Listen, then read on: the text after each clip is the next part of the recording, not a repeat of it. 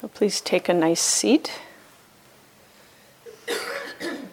Sensing through the body the space that you take up. Really giving yourself that space.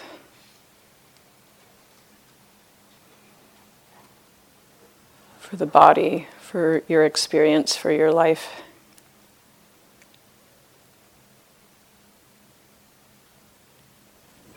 This seated posture has a tremendous dignity.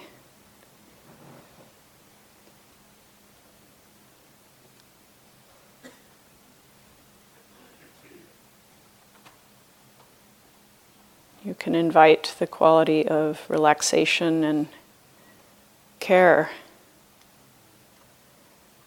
with your meditation as an expression of an intention for how to be in the world, how to relate to what comes up.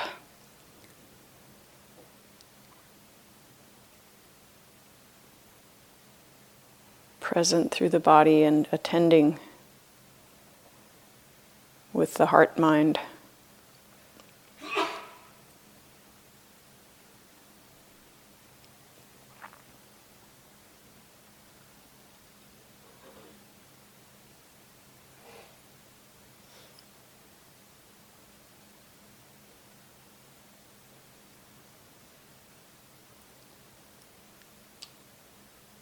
Like to go through the meditations on the anatomical nature of the body and the elements, and then a quick visit to the remembrance of death. And then we'll enter into the bare awareness, bare attention of sensations. If you want to stick with some practice that you have already, you can take these words as sound or you're most welcome to follow the guided meditation practice. So we'll start with the skin. Placing your attention at the top of the head, sensing the location.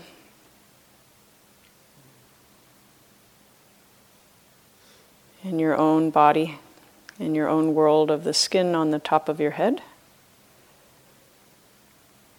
And seeing if you can connect with it through image, sensation, or just a sense of spatial location.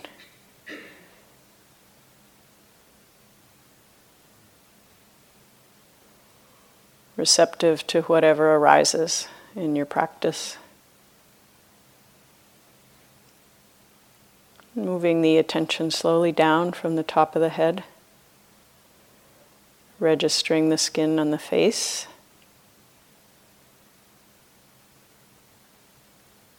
And the entire head with all of its shape, its colors,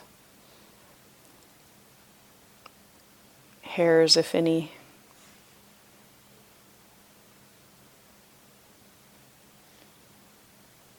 You may like to wish well being to the skin of your head.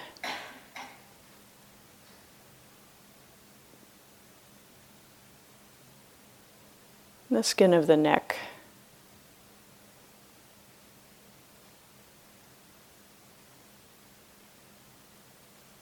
The shoulders and the arms.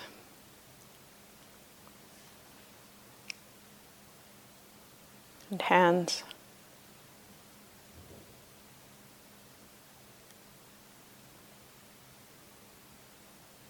Same way through image, through sensation, through a sense of space that the skin encloses.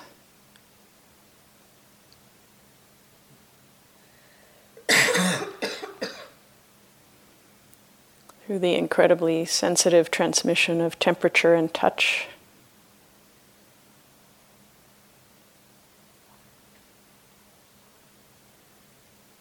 Sensing the skin of the hands.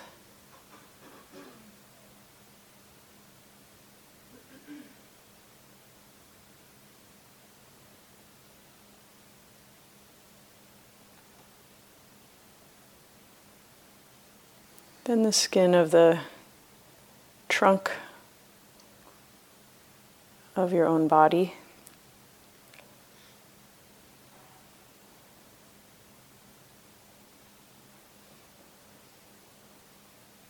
And should there be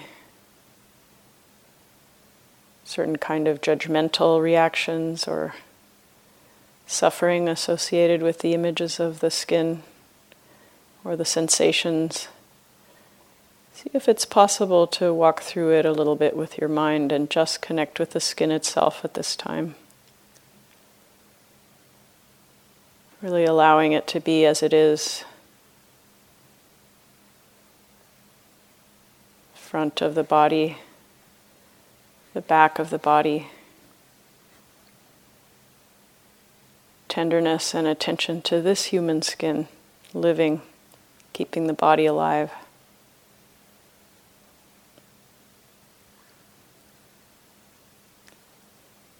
The skin of the buttocks and genital area. Nothing left out.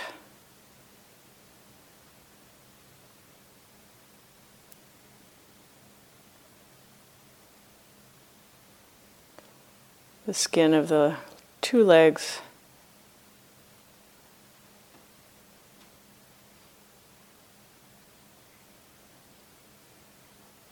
Seeing if you can allow the skin to just be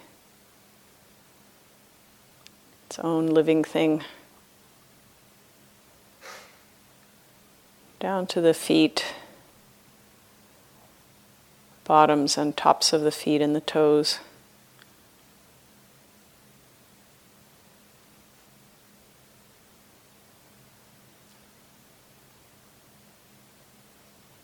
Sensing the whole skin.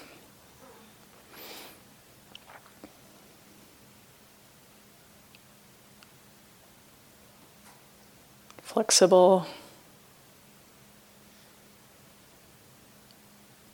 Kind of defines the inside and the outside, the giving us much information about the world, regulating the body. vivid in its sensation and presence.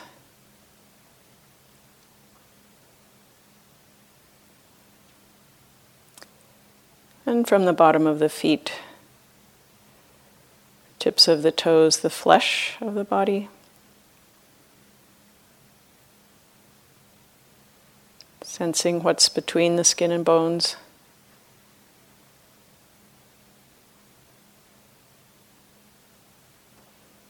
letting your attention go deep inside the body.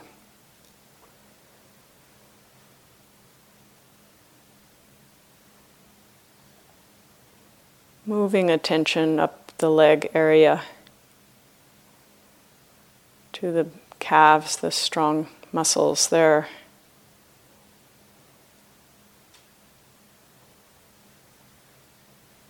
Sensations from inside the body in the skin. So, body alive. The thighs.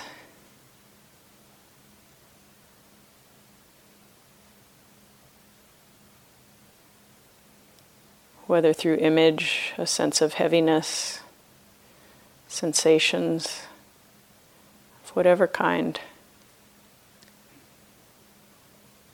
The lower body, buttocks, genitals.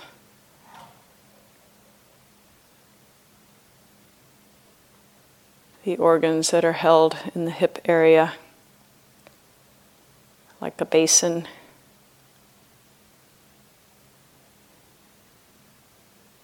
Moving up through the internal organs of the belly, the muscles and fat,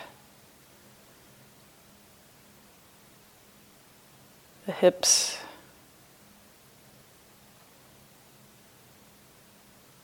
Up through the torso, sensing everything that isn't skin and bone, organs, muscles.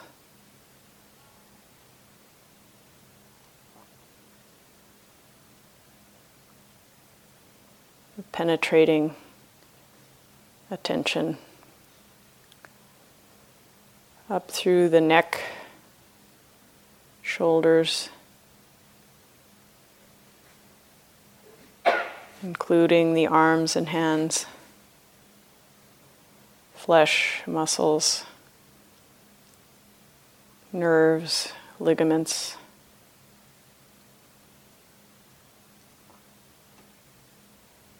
Seeing how it's possible for the attention to move through the body and the head, the flesh of the head and the brain.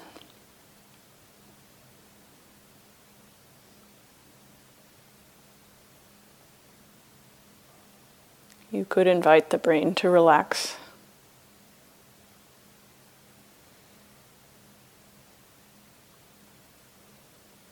Wishing well to the flesh of the body. Just acknowledging it including it in our practice. And then from the head down again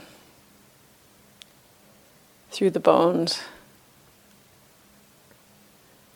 Bones that are living and transforming.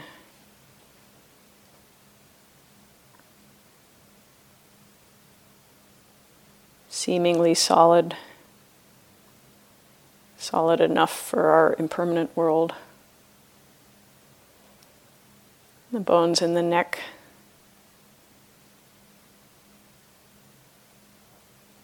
Shoulders and arms.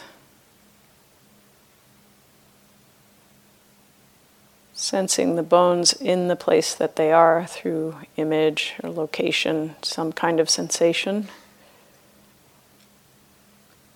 Or it may be that you kind of see something in your mind and you can't quite make it be all together. just let your practice be as it is, accepting what comes.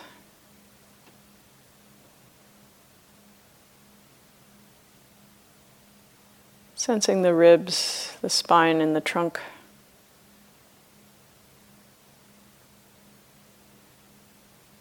The pelvis, the tailbone.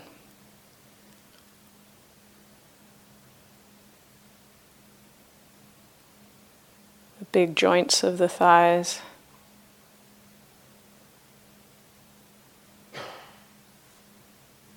And down the legs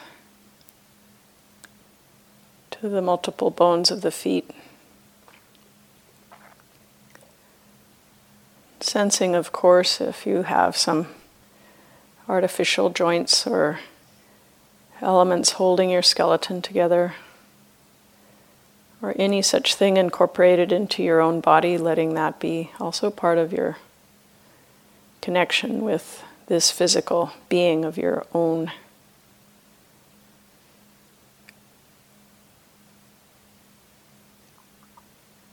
So, acknowledging the organic, anatomical nature of the body.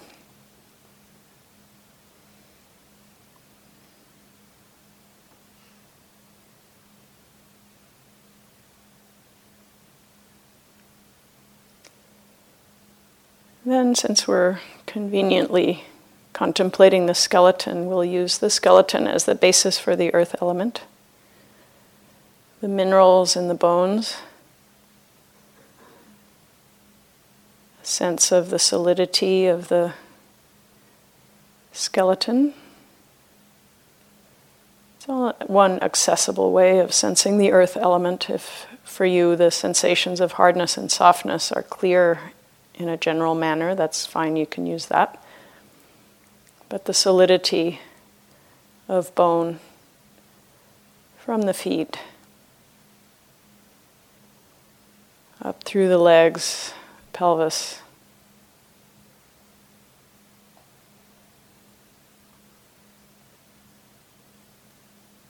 The spine and ribs.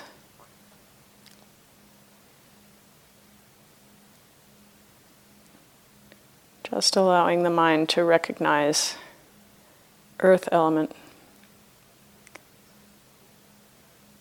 The bones in the arms.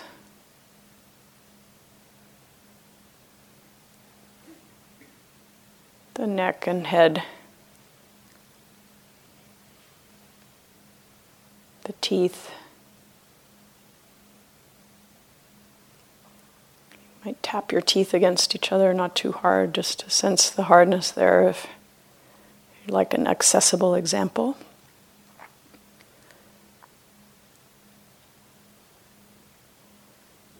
Then from the head down through the flesh of the body, we'll acknowledge the water element that's with which so much of the flesh and the organs are is imbued, are imbued. Sensing the wateriness in the head through the saliva in the mouth, the watery jelly of the eyes, maybe some tears at the corners of the eyes. Actual water. Through the throat, perhaps sensing flesh and blood.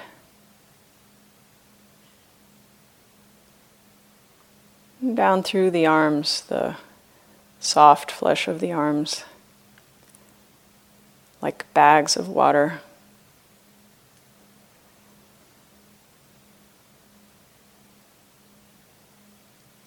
How the flesh coheres with moisture. Noticing the location of the arms is said to be the expression of water element in our perception, anything that has to do with location.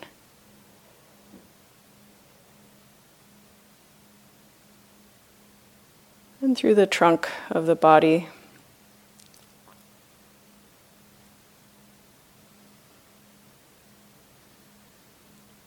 in your own way.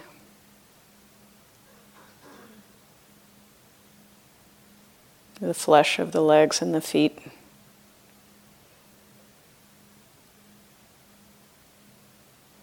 I forgot to mention the bladder is also another place of noticing liquid might be for you. And top to toe, the body in its wateriness.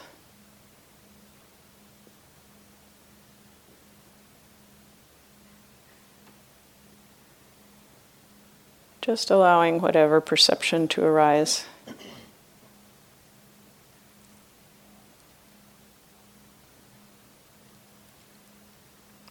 Now moving out toward the skin,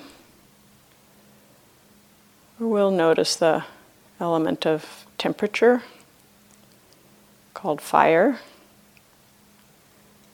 In the legs and feet, if you can sense a temperature that's either neutral, cool or warm.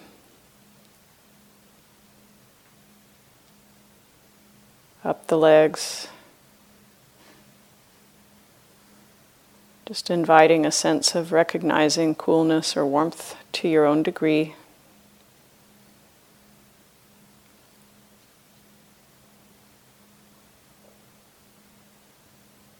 Up the trunk and the arms and hands. If there's a warm spot or a cool spot, just notice that and perhaps say in your mind fire element, temperature. This can be known. Not mine, not me, natural.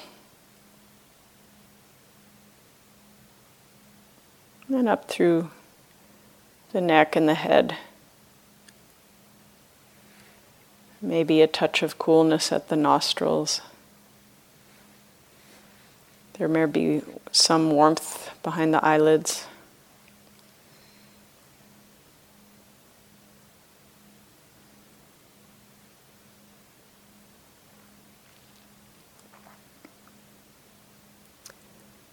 So, sensing the play of warmth, coolness through the entire body.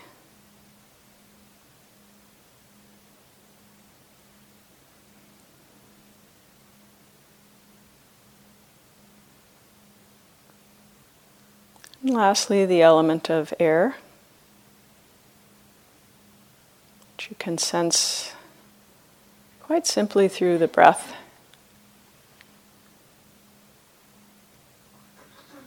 Acknowledging air as it enters and leaves this body.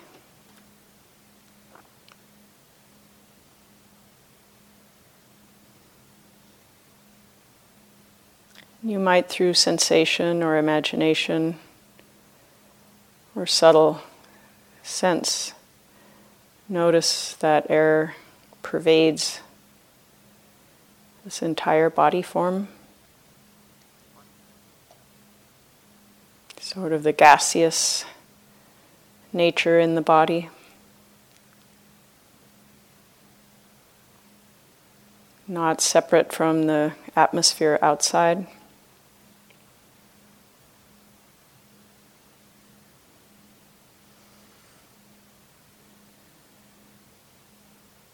interconnected through the exchange at the nostrils and the mouth and the skin. Just as the water in the body flows in through the mouth and out through the lower orifices and through the eyes, etc., through the skin. Just as the temperatures of our body are related to the food, the combustion engine that this body is interacting with the atmosphere and climate. Just as the minerals of the bones and the rest of the body are part of the natural ecosystem.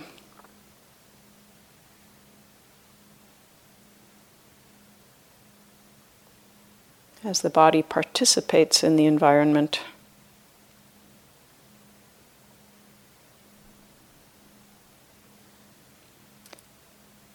and is alive and is known by awareness.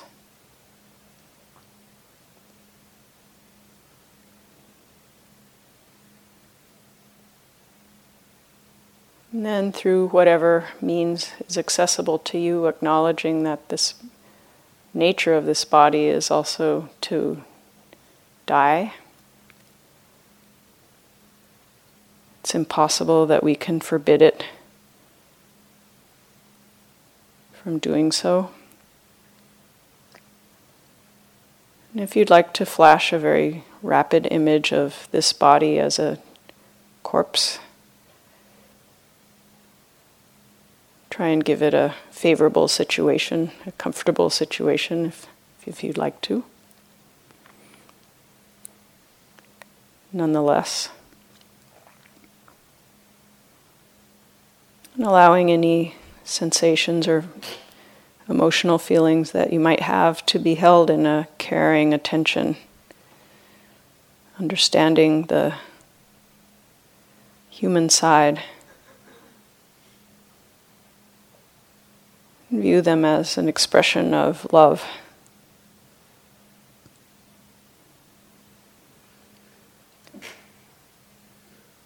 That we undertake the contemplation of death in order to find a deeper meaning in each day. A sense of value for this existence and the choices that we make.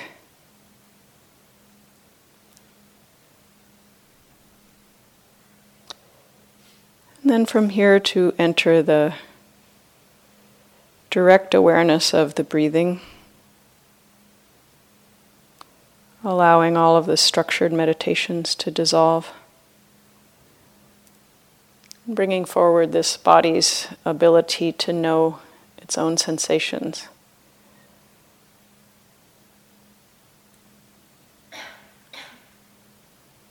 Connecting to them with a directed, steady, caring attention, as you've been doing these days. sitting on your seat of meditation.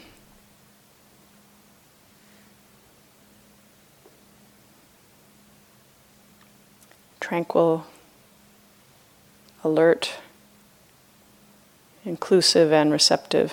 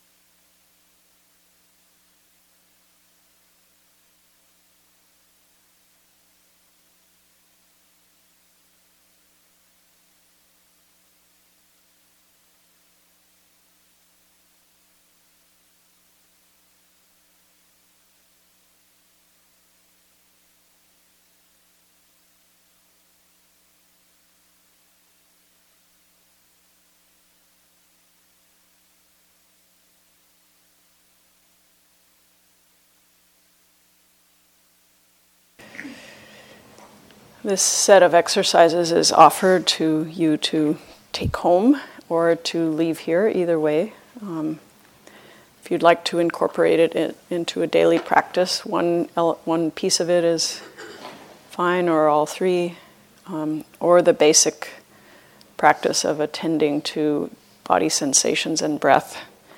Those are. Um, all of them are good.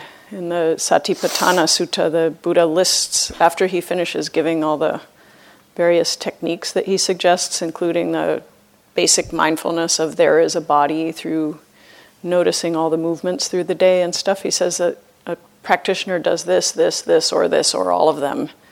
So it's kind of a free array that we wanted to present so that you would, in part because it's somewhat effective or interesting to do them in order or to do them in a structured way in a retreat, and that's an opportunity to just practice awareness and uh, sort of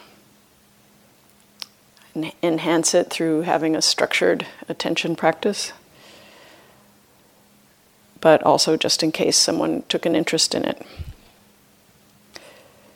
A couple of announcements and reminders today that we're, although it's the last day and there's a shift in the practice in the afternoon, if you haven't looked at the board to see the uh, schedule there's an all please attend at 4:15, a um, some talk and about uh, the practice of giving and the manager's closing talk and some ride coordination.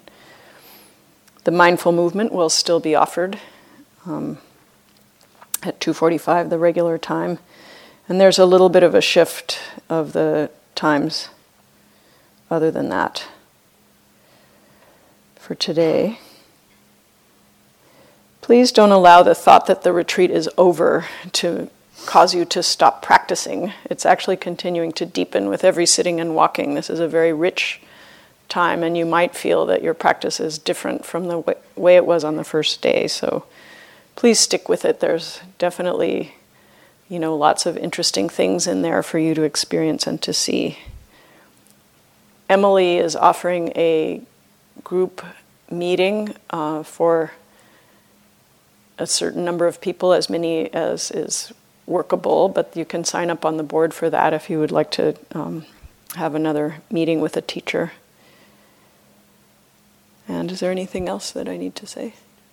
Oh yeah.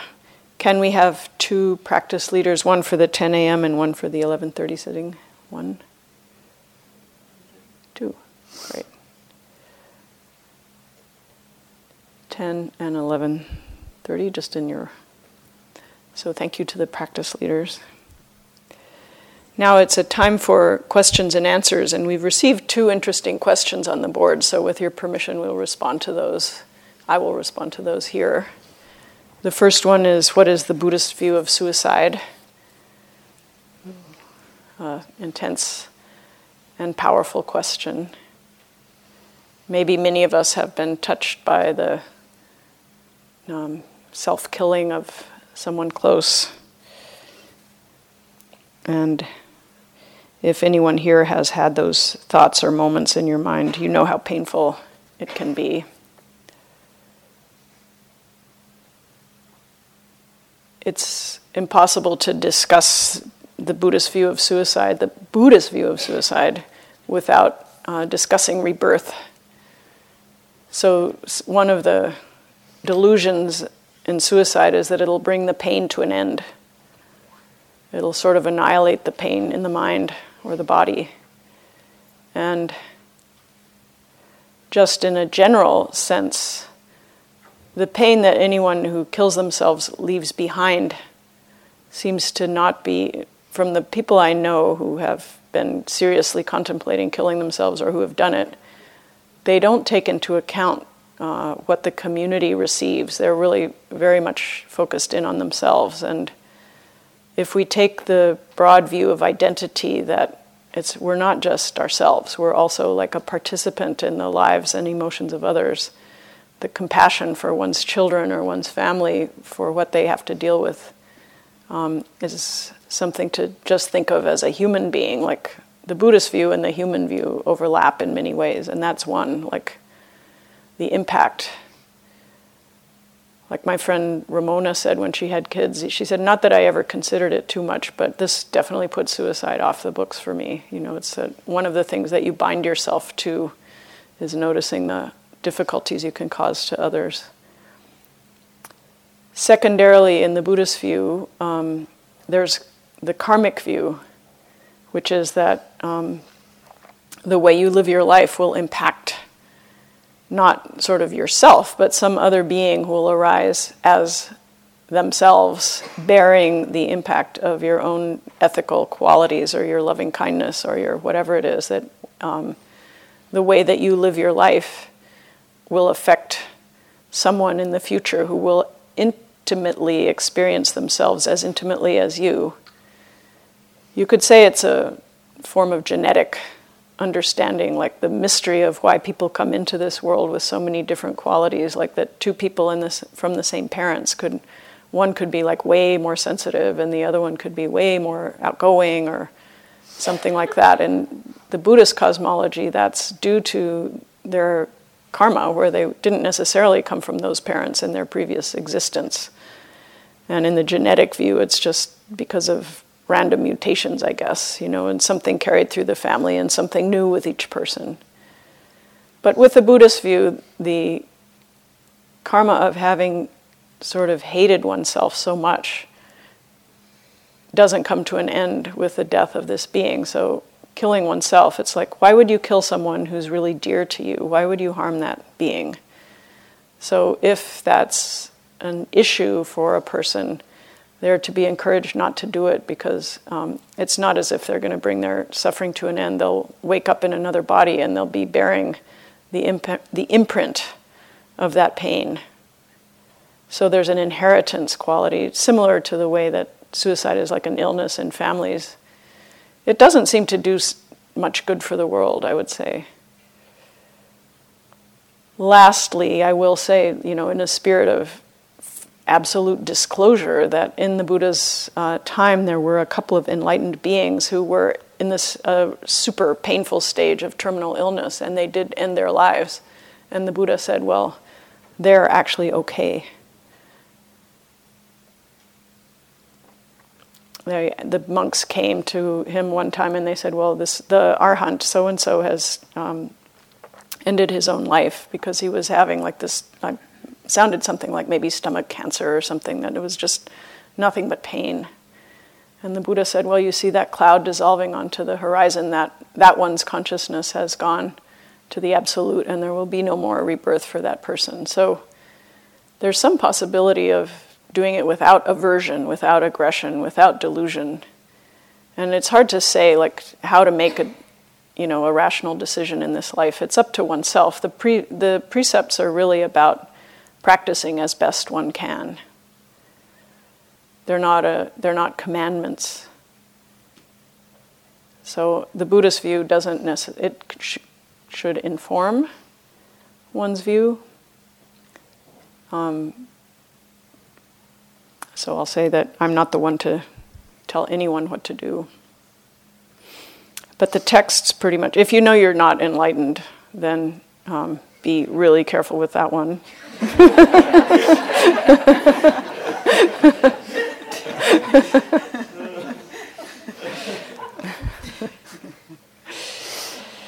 the second one is um, a note that was left about advice for meditating while in pain, especially if pain is chronic. This is um, true for many of us, and more for some than others whose consciousness is kind of like deeply affected by on, ongoing pain in the body. So the instructions are there's sort of a you know a tiered approach for what to do. First is um, to approach the sensation as a sensation, noticing the thoughts that one has and seeing if one can approach the sensation itself. That the whole like mental atmosphere of contending with uh, deep pain on an ongoing basis also brings along a, a lot of emotional and uh, cognitive sort of effects that are normal. So the invitation is to really work on the first and second arrow and notice the pain that the mind brings itself in relationship to pain. So to try to be very gentle and skillful and say, well, it's natural and normal to be upset if we have a lot of pain in our life. And this could also be true of deep emotional pain or anguish, that the sense of like oneself that one kind of builds up around that is very problematic and can be almost more of a problem than the original thing. So, to work with that in a skillful way, to approach the pain itself as suffering, as pain, with a sense of compassion and inclusion as best we can, like to just touch upon it directly as best we can. When the mind starts to feel, or the attention starts to feel, there's a word called krodha, which means the mind just gets kind of tight and stiff and sort of exhausted by trying to um, pay attention to the pain itself, then the skillful instruction, this is also true of emotional pain, is to try to move the attention to somewhere where there can be some rest, where there can be some sense of ease.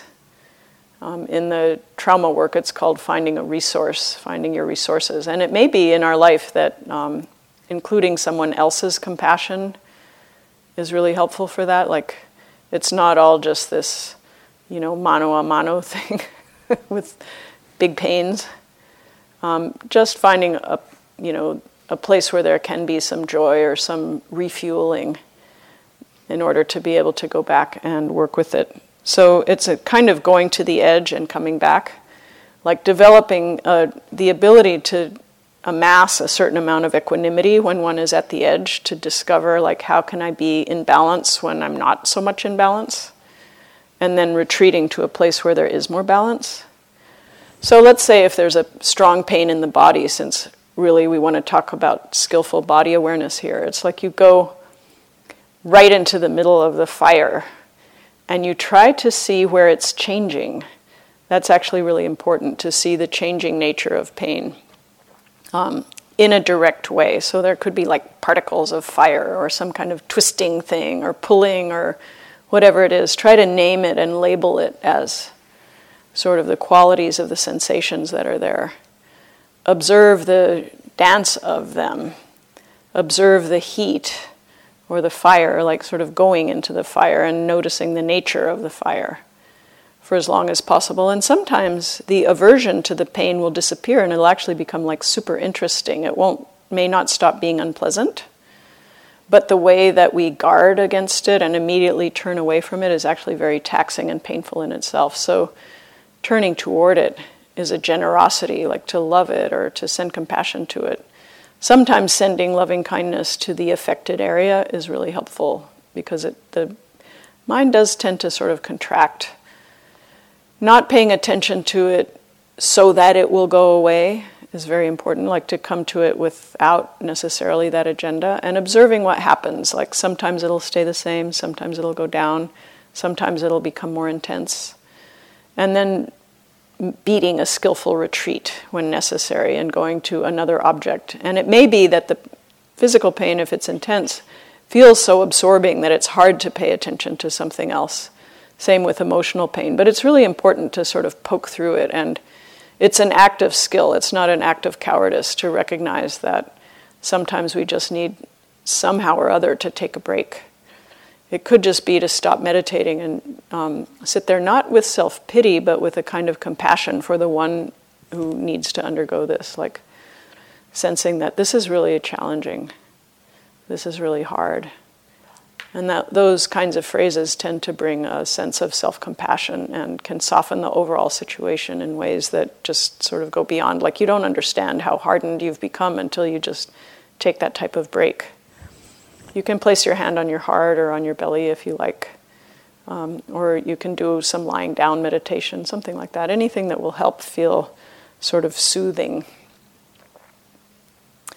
And I think those are kind of the best instructions we can give. Like, it's not um, always an option to heal pain through awareness, but sometimes actually the type of awareness that we practice through the body can be very healing and balancing, and it can prevent certain kinds of buildup from happening. Like if, as we do a daily practice, like the just in, the simple invitation to the body and mind to relax is really quite incredible in a long-term way. So that's advocated at the meditation place where I was in Burma. They keep a notebook of sort of awareness cures, things that happen as people become aware and sort of loosen their, you know, tight process around things. That many things can happen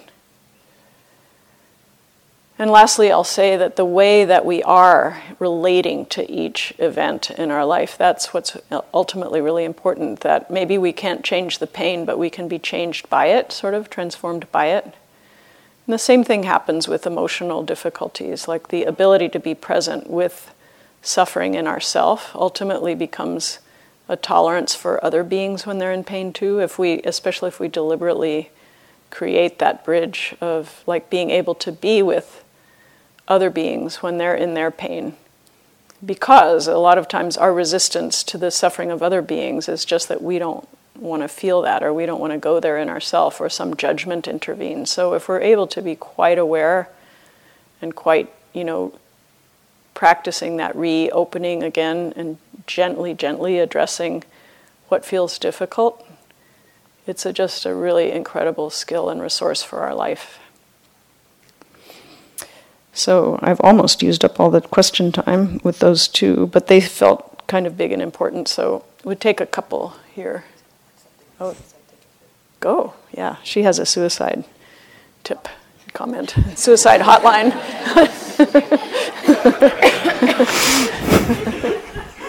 With that preface, um,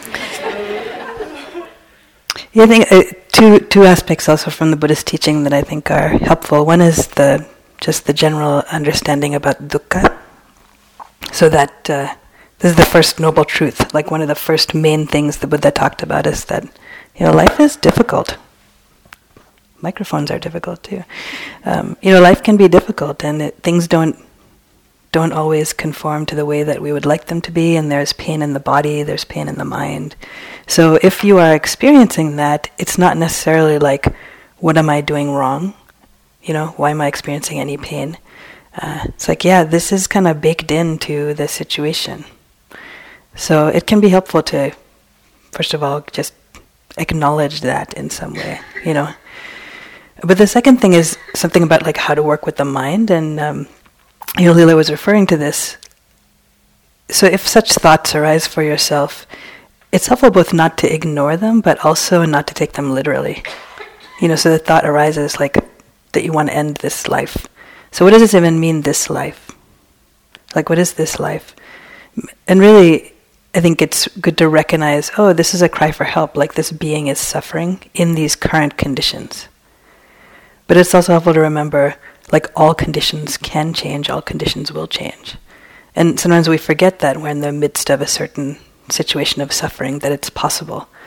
Uh, but actually, everything can change. Sometimes it's difficult to make those moves, but uh, you know, one can leave relationships, one can leave jobs, one can get different haircuts, one can change one's name. You know, like just basically everything can be possibly changed.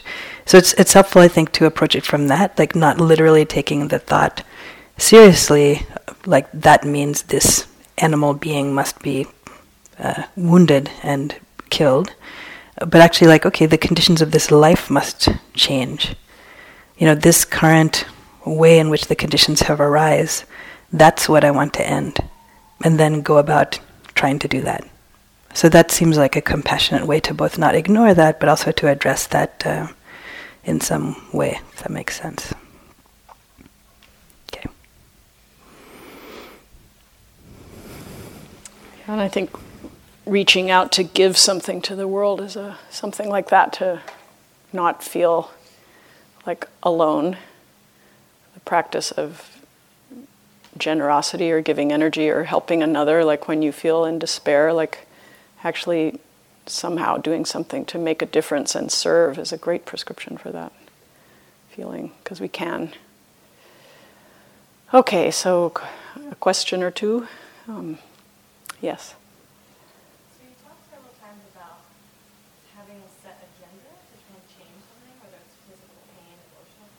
Yeah.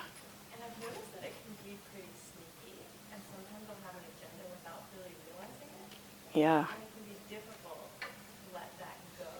Right. Yes, a question about um, not having a set agenda for how something should fulfill itself, or um, and how sneaky the agenda can be.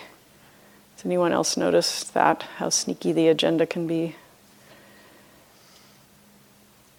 How to work with that? Well, it's a simple, um, actually, I would say your observation is subtle and good, so it shows that your practice is deepening in a way, like you're, what you're seeing is, um, is of interest, I'm sure. Do you notice when the agenda has sneaked in that it brings a kind of tightness in the mind or something? Yeah. So, placing attention on that tightness, the tightness too is impermanent and any kind of mindfulness actually interrupts the continuity of this kind of unconsciously being taken over by stuff. So the fact that you've seen it is actually the beginning of liberating it. And that just seems to be the process. Like you might approach something thinking that you have no agenda, and then all of a sudden you notice that you do. So in noticing it, there's a kind of sense of humor or sort of slight, uh, oh, okay, you know, like you know, this animal parts of my brain really did want to feel better, you know, like I'm trying really hard.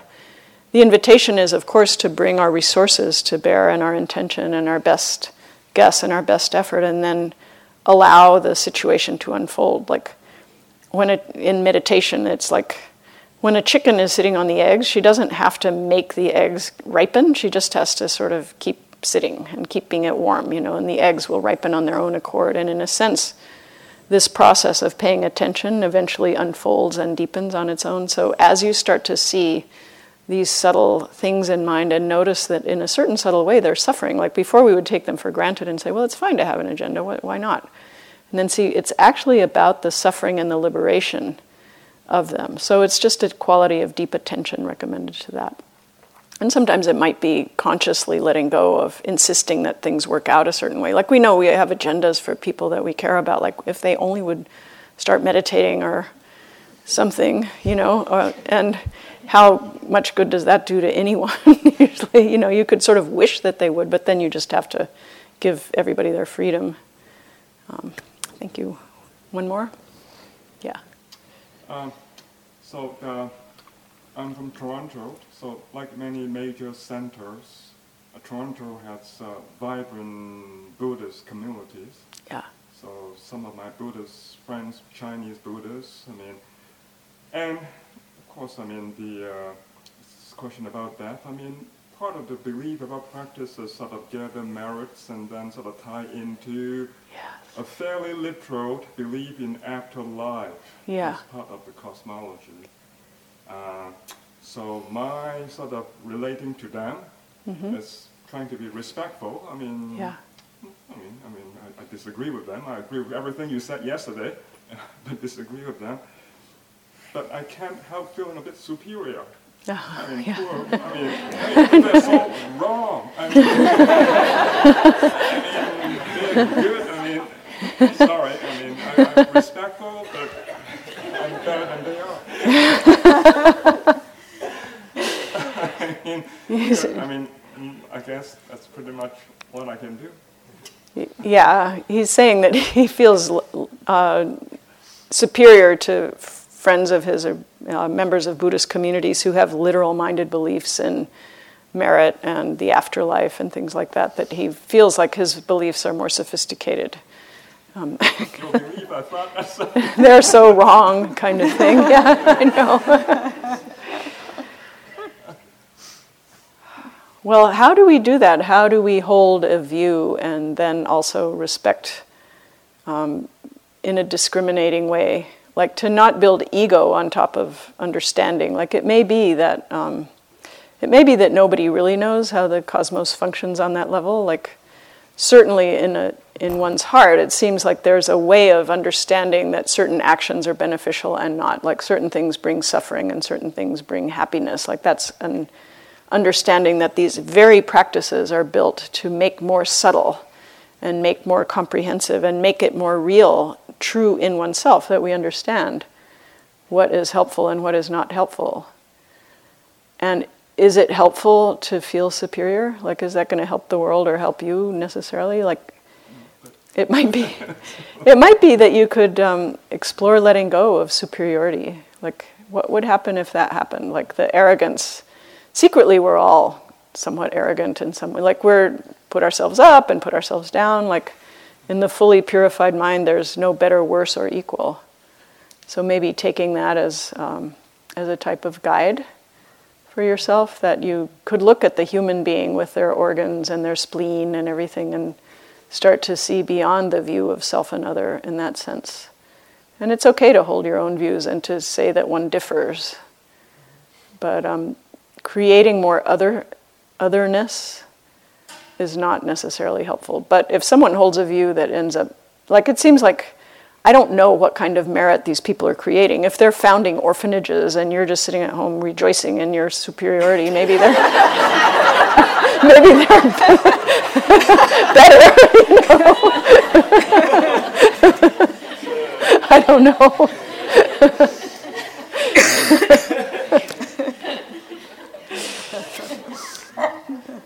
Cultivating merit is actually a beautiful path as when it doesn't when it isn't literal, when it's opening the heart and really like looking at the impact of our actions, you know, and looking at how do we want can we leave this world a better place and being able to come from a real place with that, not an obligation and where there's a sense of connection and rejoicing in that you know, rejoicing in one's good deeds and the good things that one has done in life. Like that's a beautiful thing. One's really invited to do good things and then rejoice and be happy about it. Like that's like such a fantastic practice. But no, it doesn't have to be. Like the Burmese junta used to keep itself on top, they believed, by putting jewels on top of um, pagodas. Like that would keep them in power and, you know, while they were being oppressive also. So it's a real tergiversation of Buddhist cosmology to say, like, if I do this, then I'll still be able to oppress a whole bunch of people. You know, it's like, no. Anyway, that's this is a could be a long discussion, but everyone here is a smart person, so um, thank you for bringing it up.